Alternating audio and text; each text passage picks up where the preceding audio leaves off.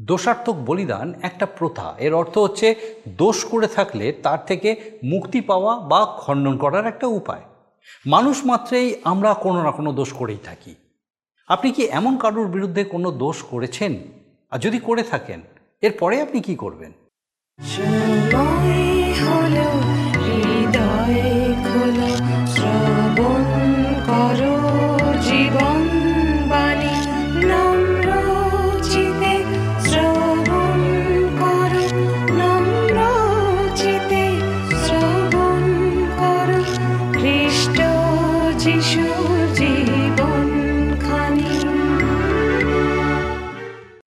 নমস্কার।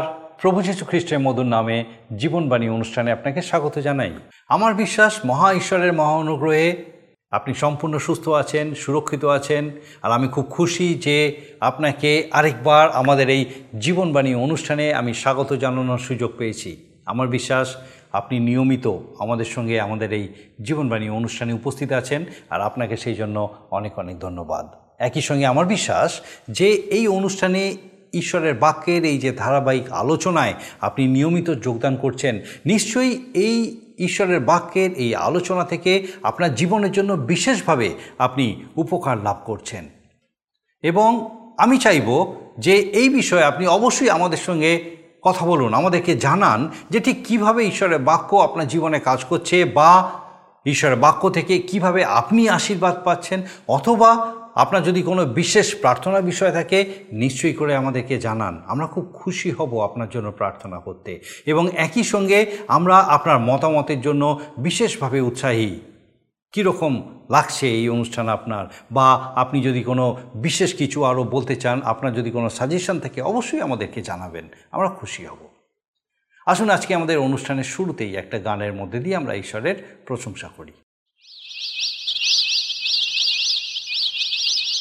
you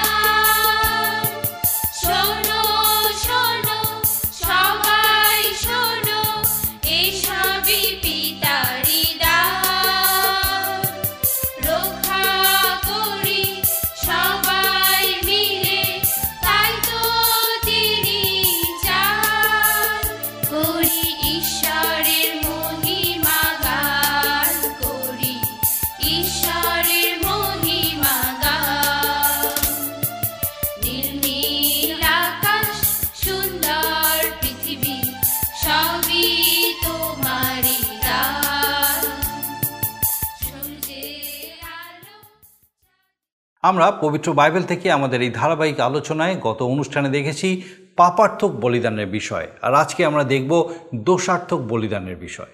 এখানে আলোচিত হয়েছে ভুলবশত কোনো পাপ করে ফেললে তাকে কি করতে হবে? এক্ষেত্রে আমাদের স্মরণে রাখা প্রয়োজন যে স্বভাবগতভাবেই আমরা দোষ করে ফেলতে পারি। আমাদের ধার্মিকতার কোনো কাজ বা সৎ কাজ এই পাপ বা দোষ থেকে আমাদেরকে উদ্ধার করতে সক্ষম নয়। কিন্তু ঈশ্বর তার অনুগ্রহেই আমাদেরকে রক্ষা করেন। আমাদের শুধুমাত্র ক্ষমার জন্য প্রার্থনা করলেই হবে না, কিন্তু প্রত্যেকটা ভুলকে নির্দিষ্ট রূপে উল্লেখ করে তার কাছে ক্ষমা চাইতে হবে। পুরাতন নিয়মে এই বিষয়ে বলি উৎসর্গের বিধান দেওয়া হয়েছিল যেন ইসরায়েল জাতি তার থেকে উদ্ধার পেতে পারে। আবার কোনো প্রতিজ্ঞা করলে তা পূরণ করতে হবে। স্বীকারোক্তির বিষয় এখানে আজ্ঞাস্বরূপে দেওয়া হয়েছে। অন্যান্য উৎসর্গের ক্ষেত্রে দেখতে পাই, কোনো দোষ থাকলে বা দোষ করলে তার থেকে উদ্ধার পাওয়ার জন্য নির্দিষ্ট বলির ব্যবস্থা ছিল। গোপন পাপের জন্য বলির ব্যবস্থা দেওয়া হয়েছিল। ঈশ্বরের বিরুদ্ধে এবং মানুষের বিরুদ্ধে কৃত দোষের কথা ও তার বিধি এখানে বলা হয়েছে। আবার বলির বিধানের ক্ষেত্রে দেখা যায়, দরিদ্রদের জন্য পৃথক ব্যবস্থা ছিল, এমনকি যারা দারিদ্র সীমার একেবারে নিচে অবস্থান করছে, তাদের জন্যও ঈশ্বর চিন্তা করেছেন। তিনি চান যেন প্রত্যেক মানুষ তাদের পাপ থেকে উদ্ধার পায়। অপরদিকে তিনি ব্যবস্থা দিয়েছেন, প্রত্যেক মানুষই তার কাছে এসে নিজ পাপের জন্য উৎসর্গ করে উদ্ধার পেতে পারে। আসুন আমরা এই সকল বিষয় নিয়ে আমাদের বিস্তারিত আলোচনায় প্রবেশ করি এবং দেখি যে ঈশ্বর তার জীবন্ত বাক্য দ্বারা কীভাবে আমাদের সঙ্গে আজকে কথা বলতে চান। জীবনবাণীর অনুষ্ঠানে ধারাবাহিক আলোচনায় আমি আপনাদের কাছে বাইবেলের পুরাতন নিয়মে তৃতীয় পুস্তক, লেবীয় পুস্তক থেকে আলোচনা করছি। এই লেবীয় পুস্তকে গত অনুষ্ঠানে আমরা চারের অধ্যায় শেষ করেছি আজকে পাঁচের অধ্যায় থেকে শুরু করব। আসুন আমি আপনাদের সামনে এই অংশটি পাঠ করে শোনাই। লেবীয় পুস্তক পাঁচের অধ্যায় প্রথম ছটি পদ যা আপনি পাবেন একশো পঞ্চান্ন পৃষ্ঠায়। আর যদি কেউ এইরূপে পাপ করে, সাক্ষী হইয়া দিব্য করাইবার কথা শুনিলেও, যা দেখিয়াছে কিংবা জানে তাহা সে প্রকাশ না করে, তবে সে আপন অপরাধ বহন করিবে। কিংবা যদি কেউ কোনো অসুচি দ্রব্য স্পর্শ করে, অসুচি জন্তুর সব হোক কিংবা অসুচি গোমেশাদির সব হোক কিংবা অসুচি সরীসৃপের সব হোক, যদি সে তাহা জানিতে না পায় ও অসুচি হয়, তবে সে দোষী হইবে। কিংবা মনুষ্যের কোনো অশৌচ অর্থাৎ যাহা দ্বারা মনুষ্য অসুচি হয় এমন কিছু যদি কেউ স্পর্শ করে ও তাহা জানিতে না পায়, তবে সে তা জ্ঞাত হইলে দোষী হইবে। আর কেহ অবিবেচনাপূর্বক যে কোনো বিষয়ে শপথ করুক না কেন, যদি কেউ আপনষ্টে অবিবেচনাপূর্বক ভালো বা মন্দ কার্য করিবে বলিয়া শপথ করে ও তাহা জানিতে না পায়, তবে সে তাহা জ্ঞাত হইলে তদ্বিষয়ে দোষী হইবে। আর তদ্রূপ কোনো বিষয়ে দোষী হইলে সে নিজকৃত পাপ স্বীকার করিবে।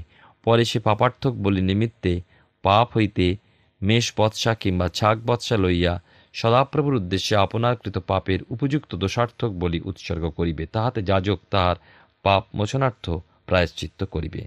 লেবীয় পুস্তকের পাঁচের অধ্যায় এক থেকে ছয় পদ পর্যন্ত পাঠ করেছি। আর আমরা দেখি, এই অংশে বিশেষ করে দোষার্থক বলির সম্বন্ধে বলা হয়েছে। কিন্তু বারোর পর এই বলিকে পাপার্থক বলি বলে উল্লেখ করা হয়েছে, যা হয়তো আমাদের কিছুটা বিভ্রান্ত করবে। যাকে প্রমাদবশত পাপ বা ভুল ভুলবশত পাপ বলা হয়, তারই সম্বন্ধে এই বলির কথা উল্লেখ করা হয়েছে। সাক্ষীর সম্বন্ধে প্রথম পদে বলা হয়েছে যে, কোনো ব্যক্তি তার যা বলার ছিল তার থেকে কিছু অংশ বাদ দিয়ে যদি বলে বা কোনো অবহেলার জন্য অথবা সংস্কার বা পক্ষপাতিত্বের জন্য যদি ভুল করে বলে, তবে তাকে দোষী করা হবে। আবার যখন কেউ কোনো অসুচি বস্তু সব স্পর্শ করে, সে তখন অসুচি হয়।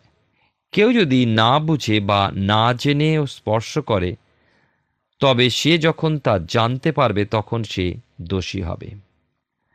চার পদে লক্ষ্য করুন। লেখা আছে এখানে অবিবেচনাপূর্বক শপথ করা, অর্থাৎ অগ্রপশ্চাৎ বিবেচনা না করে এবং যে সমস্ত শপথ প্রতিজ্ঞা আমরা পূর্ণ করতে পারব না, সেই সমস্ত প্রতিজ্ঞা করা বড় সহজ। বাইবেল বলে, এইরূপ প্রতিজ্ঞা ঈশ্বরের দৃষ্টিতে ঘৃণিত পাপ। প্রতিজ্ঞা করবার সময় আমাদের পূর্ণ বিশ্বস্ততা নিয়ে প্রতিজ্ঞা করতে হবে। শুধু ফাঁকা বুলি আওড়ে লোককে সন্তুষ্ট করতে গিয়ে আমরা যে কেবলমাত্র আমাদের বিবেকে নির্দেশ বিরুদ্ধ কাজ করি এবং পাপে ডুবে যাই তাই নয়। অনেক সময় বিবেক আমাদের দোষী না করলেও আমরা সময়ে সময় পাপ করে থাকি। দোষ থেকে উদ্ধার পাওয়ার জন্য মেষ বা ছাগ বলির বিধান দেওয়া আছে। কিন্তু অভাব, অনাটন দরিদ্রতার জন্য কেউ যদি তা আনতে অসমর্থ হয়, তবে সাত পদে লেখা আছে, লক্ষ্য করুন, আর সে যদি মেদ, বৎসা আনিতে অসমর্থ হয়, তবে আপনার কৃত পাপের জন্য দুই ঘুঘু কিংবা দুই কপত শাবক এই দোষার্থক বলি সদাপ্রভুর নিকটে আনিবে, তাহার একটি পাপার্থ অন্যটি হোমার্থ হইবে। তাহলে আমরা দেখতে পাচ্ছি, এইখানে কেউ যদি এটাও দিতে বা আনতে অক্ষম বা অসমর্থ হয়। তবে এগারো পদে লেখা আছে, তবে সে যদি দুই ঘুঘু কিংবা দুই কপত শাবক আনিতেও অসমর্থ হয়, তবে তাহার কৃত পাপের জন্য তাহার উপহার বলিয়া ওইফার দশমাংশ সুজি পাপার্থক বলিরূপে আনিবে। অর্থাৎ সদাপ্রভুর কাছে দোষ স্বীকার করতে অভাব ও অনাটন যাতে বাধার সৃষ্টি না করে তার জন্য সুন্দর ব্যবস্থা সদাপ্রভু স্বয়ং ইসরায়েল জাতিকে করে দিয়েছিলেন। চোদ্দ পদে একটু লক্ষ্য করি এর পরে আমি আপনাদের কাছে লেবীয় পুস্তক তার পাঁচের অধ্যায় থেকে আলোচনা করছি। পরে সদাপ্রভু মসিকে কহিলেন, যদি কেউ সদাপ্রভুর পবিত্র বস্তুর বিষয় প্রমাদ বশত সত্য লঙ্ঘন করিয়া পাপ করে, তবে সে সদাপ্রভুর নিকটে দোষার্থক বলিয়া নিবে। পবিত্র স্থানের শেকল অনুসারে তোমার নিরূপিত পরিমাণে রৌপ্য দিয়া পাল হইতে এক নির্দোষ মেশানিয়া দোষার্থক বলি উপস্থিত করিবে। আর সে পবিত্র বস্তুর বিষয় যে পাপ করিয়াছে তাহার পরিশোধ করিবে। তদ্ভিন্ন পাঁচ অংশের এক অংশ দিবে এবং যাজকের নিকটে তাহা আনিবে। পরে যাজক সেই দোষার্থক মেষ বলি দ্বারা তাহার জন্য প্রায়শ্চিত্ত করিবে, তাহাতে তাহার পাপের ক্ষমা হইবে। আমরা বিশেষ করে দেখি এই অংশে এই স্থান থেকে একটা নতুন অংশ কিন্তু আরম্ভ হয়েছে। এই অংশ হতে সুস্পষ্টভাবে দোষ সম্বন্ধে ব্যবস্থা করার বিষয় শুরু হলো। যদিও পাপ এবং দোষের মধ্যে প্রভেদ করা কষ্টকর, তথাপি সামগ্রিকভাবে দোষ বলতে ব্যক্তির স্থানের মধ্যে সীমাবদ্ধ, ব্যক্তিগত গোপন পাপ বোঝায় এবং একে জিওবার যার অর্থ সর্বশক্তিমান ঈশ্বর, তার পবিত্র বস্তুর বিষয় পাপ। বলে উল্লেখ করা হয়েছে। এতক্ষণ আমরা সামগ্রিকভাবে এই অধ্যায়টা দেখলাম। এবার আসুন এই অধ্যায়ের মূল বিষয় ও তার উদ্দেশ্য নিয়ে আলোচনা করি। আগের অধ্যায়গুলোতে বিভিন্ন বলি এবং যে ব্যবস্থা আমরা দেখেছি সেগুলো বিশেষভাবে ইসরায়েল জাতির জন্য দেওয়া হয়েছিল। কিন্তু এই অধ্যায়ে যে ব্যবস্থা দেওয়া হয়েছে, তা সকল লোকের বিষয় বলা হয়েছে, যাদের সংস্পর্শে ইসরায়েল জাতি আসবে। আগে শুধু ভুলবশত যে পাপ করা হতো তার বিষয় দেখেছি। কিন্তু এখানে বিশেষ কিছু পাপ উল্লেখ করে বলা হয়েছে। আগে শুধু একজন মানুষের ব্যক্তিগত পাপের কথা বলা হয়েছিল। কিন্তু এখানে অন্য মানুষ বা বস্তু বা বিশ্বাসীকে অসুচি করে তার বিষয়ে বিশদভাবে বলা হয়েছে। আগের অধ্যায়ে আমরা দেখেছিলাম প্রত্যেক শ্রেণির জন্য যেমন যাজক, সমস্ত সমাজ, অধ্যক্ষ এবং সাধারণ লোক আলাদা আলাদা বলির পশুর কথা। কিন্তু এখানে সেই রকম কোনো ভাগ আমরা দেখতে পাই না। এখানে শুধু যে কোনো ব্যক্তির কথা বলা হয়েছে। এর অর্থ এই যে এই অধ্যায়ে উল্লেখিত পাপের জন্য সমস্ত লোকেরই দণ্ড এক এবং দণ্ডের মূল্য এক। আমরা দেখি যে বিশেষ করে মসিকে দেওয়া ব্যবস্থা একটা বিষয় আমাদেরকে স্পষ্টভাবে জানায় যে মানুষকে ঈশ্বর সর্বদা তার চোখের সামনে রেখেছেন। সব সময় তিনি মানুষের বাইরের ও অন্তরের রূপ চিন্তা, অভিলাষ অত্যন্ত মনোযোগ সহকারে লক্ষ্য করেছেন। ঈশ্বর আমাদেরকে দেখছেন দেখছেন আমাদের বাইরের চরিত্র, এবার অন্তরের চরিত্র।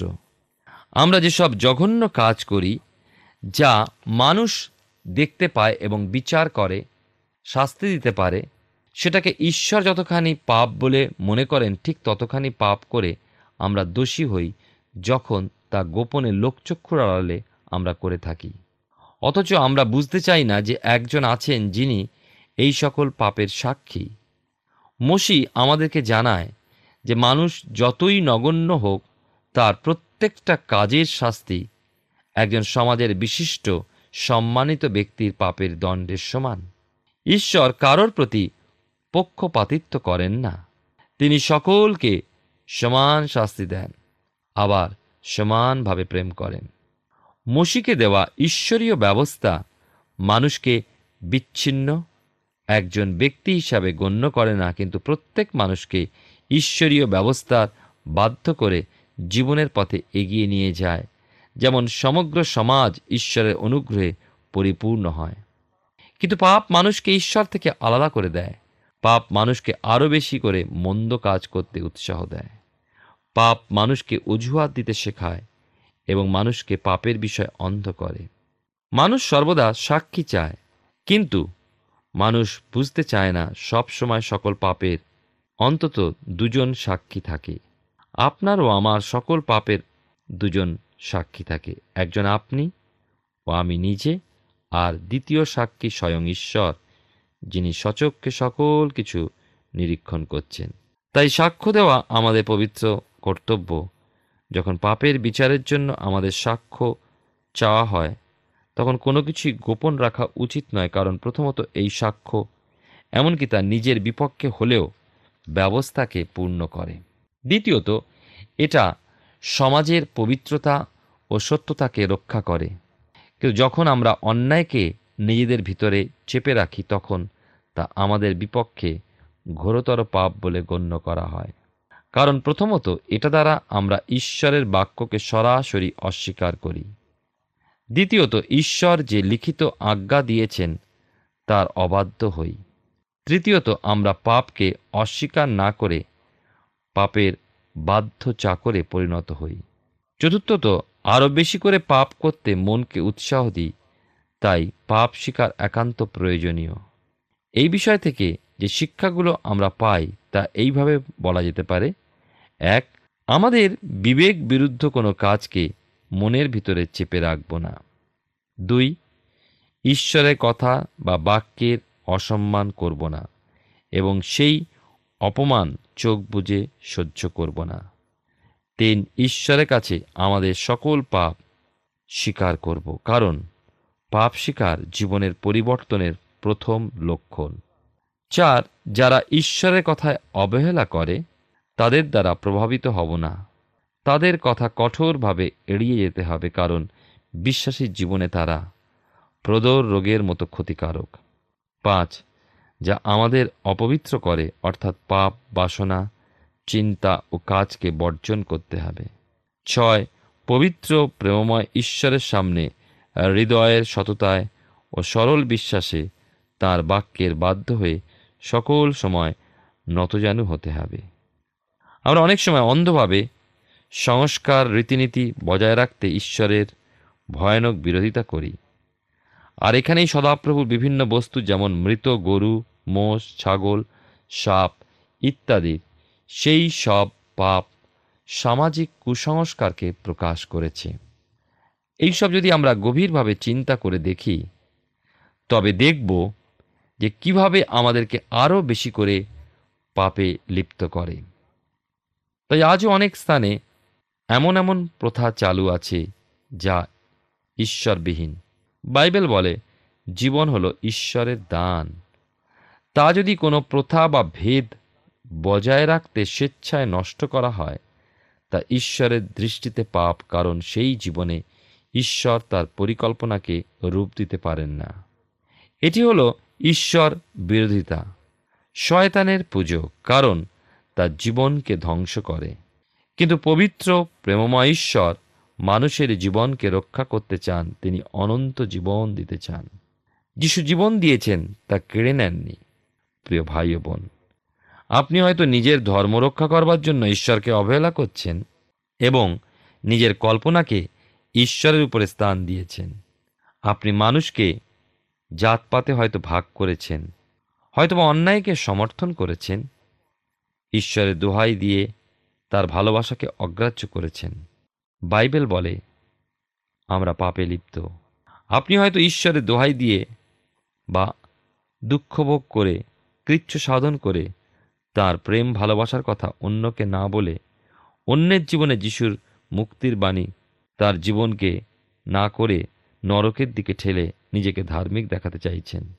বাইবেল বলে, আমরা একটা মৃতদেহ ছাড়া কিছু নয়, কারণ আমি আপনি জীবনকে অস্বীকার করছি আর পাপে লিপ্ত থাকছি।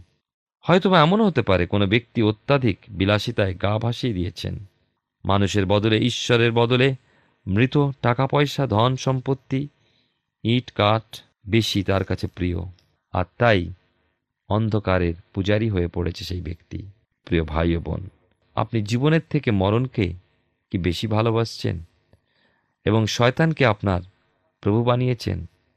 আবার এমনটি যদি হয়, আপনি নিজের বিদ্যা বুদ্ধিতে অহংকারী হয়ে ঈশ্বরকে অস্বীকার করে বেশ আরামের জীবনযাপন করছেন এবং বারংবার ঈশ্বরের জীবনদায়ী বাক্যকে দুহাতে সরিয়ে দিয়েছেন, তাহলে বাইবেল বলে যে আমরা শয়তানের উপাসক।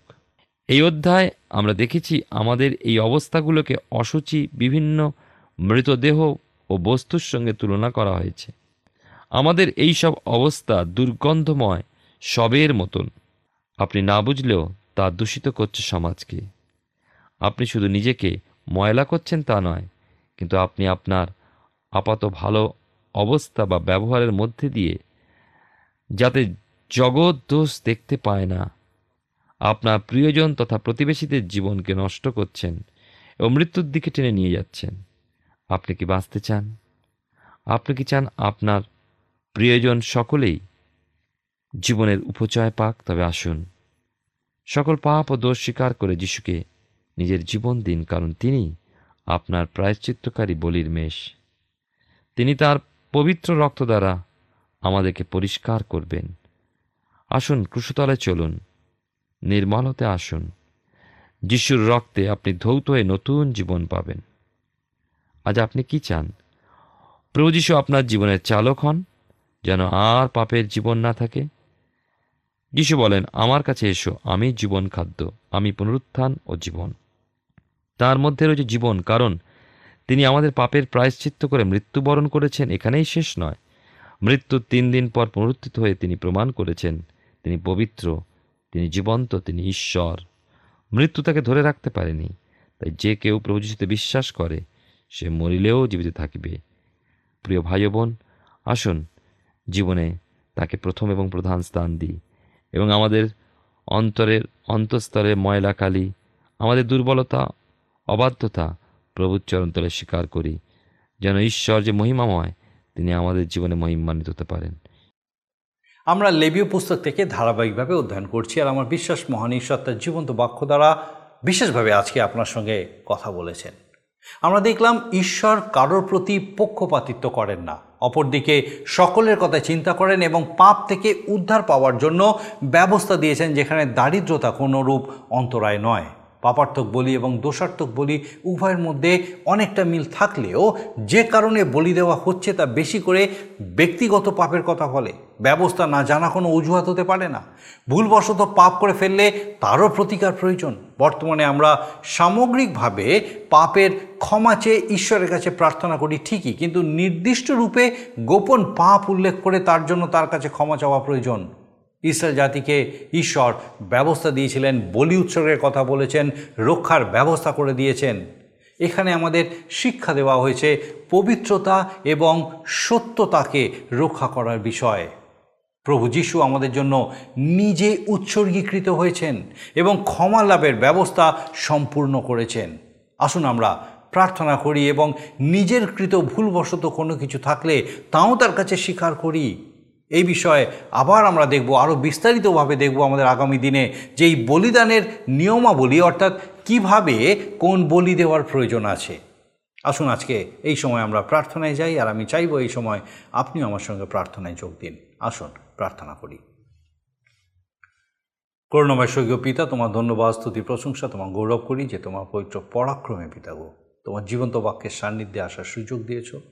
ধন্যবাদ ঈশ্বর্গীয় পিতা যে তোমার এই মহান সত্য, তোমার জীবন্ত বাক্যের এই মহান সত্য আজকে বিশেষভাবে আমাদের প্রত্যেক দর্শক বন্ধুকে বুঝতে, উপলব্ধি করতে তুমি সাহায্য করেছ যে কীভাবে প্রভু আমাদের সকল পাপ তোমার সামনে নিয়ে আসার দরকার আছে, কীভাবে স্বীকারোক্তির সঙ্গে পিতাগো তোমার সামনে, তোমার সেই স্বর্গীয় সিংহাসনের সামনে পিতাগো আমাদের বসার দরকার আছে, নিজেদেরকে রাখার দরকার আছে, প্রভু প্রভু যীশু খ্রিস্টের সে ক্রুশীয় রক্ত দ্বারা ধৌত হওয়া, পরিষ্কৃত হওয়ার দরকার আছে স্বর্গীয় পিতা। ধন্যবাদ দিই যে আমাদের প্রত্যেক দর্শক বন্ধু, তাদের পরিবার পরিজনের সঙ্গে আজকে বিশেষভাবে তোমার এই জীবন্ত বাক্য দ্বারা তুমি কথা বলেছ। প্রার্থনা করি এই সময় প্রভুগ আজকে যদি এমন কোনো ব্যক্তি এই সময় উপস্থিত আছেন বা এমন কোনো পরিবার আছেন যারা হয়তো অসুস্থতার কারণে পিতাগো অনেক দিন যাবৎ হয়তো ভুগছেন বা হয়তো বিশ্বাসে স্থির আছেন যে, প্রভু, তুমি তোমার মহা অনুগ্রহে তাদেরকে আরোগ্যতা দিতে সক্ষম। সৈক্য পিতা, প্রার্থনা করি প্রভুগ তোমার সেই মহাপরাক্রম কার্য সাধনকারী ধার্মিকতার দক্ষিণ হাত প্রভু তুমি তাদের উপরে রাখো। তোমার আরোকারী শক্তি তাদের শরীরে উপলব্ধি করে, তোমার গৌরব করতে সাহায্য করো। সৈক্য পিতা, ব্যক্তি বা পরিবার, যিনি পিতাগো এই মুহূর্তে তোমার দিকে দৃষ্টি স্থির রেখেছেন পিতাগো যে তোমার সে আরোকারী শক্তি লাভ করতে চায় প্রভু তুমি তুমি- তোমার মহা অনুগ্রহে পিতাগো তাদের প্রার্থনা শ্রবণ করো, গ্রাহ্য করো, উত্তর দানে ধন্য করো। সৈক্য পিতা এই সময় একটি বার আমাদের প্রত্যেক দর্শক বন্ধু, তাদের পরিবার, পরিজন প্রত্যেককে তোমার চরণে সমর্পণ করি। প্রভু, তোমার পবিত্র আত্মার সুরক্ষায় প্রত্যেককে সুরক্ষিত রাখো। তোমার অনুগ্রহের প্রত্যেককে স্থির রাখো। তোমার পবিত্র উপস্থিতি তোমার সহভাগিতায় তুমি প্রত্যেককে স্থির রাখো। তোমার যিশু নামে ভিক্ষা, দয়া করে শ্রবণ গ্রহণ করো। আমেন। ঈশ্বরের মহা অনুগ্রহে আমরা এই সুযোগ পেয়েছিলাম আরেকবার নিজেদের জীবনকে ঈশ্বরের বাক্যের আলোতে যাচাই করে দেখার। আর আমার বিশ্বাস, এইভাবে আগামী দিনেও আপনি আমাদের সঙ্গে এই অনুষ্ঠানে অবশ্যই উপস্থিত থাকবেন যখন এইভাবেই আমরা ঈশ্বরের বাক্যের নিজেদের জীবনকে নতুনভাবে দেখতে থাকব। ঈশ্বর আপনার মঙ্গল করুন। প্রিয় বন্ধু, আশা করি জীবনবাণী অনুষ্ঠানটি আপনার ভালো লেগেছে। আর যদি ভালো লেগে থাকে, তাহলে অবশ্যই আমাদের একটি মিসড কল দিন। আপনার দেওয়া মিসড কলটি আমাদের কাছে অতি মূল্যবান। আমরা আনন্দের সাথে জানাই প্রতিটা মিসড কল দাতাদের মধ্যে থেকে সপ্তাহের শেষে বিশেষ দর্শক বন্ধুকে বেছে নেওয়া হবে এবং সেই দর্শক বন্ধুকে পুরস্কৃত করা হবে ও সপ্তাহের শেষে তার ছবি ও নাম আমাদের অনুষ্ঠানে প্রকাশ করা হবে। গত সপ্তাহের বিজয়ী দর্শক বন্ধুরা হলেন কলকাতা থেকে স্বপ্না বিশ্বাস ও অনিন্দিতা শিকারী। আমাদের মিসড কল দেবার নম্বরটি হল zero four four four nine zero eight one two nine zero আপনি প্রার্থনা ও আরও অধিক জানতে আগ্রহী হলে আমাদের সঙ্গে অবশ্যই ফোনের মাধ্যমে যোগাযোগ করতে পারেন। আমাদের mobile number nine four three three four nine seven two three five এবং আরেকটি হল nine four three three eight zero, three seven, double five. আর আমাদের ঠিকানা টিভি স্ক্রিনে আপনারা দেখে নিন। ধন্যবাদ। ভালো থাকুন, সুস্থ থাকুন।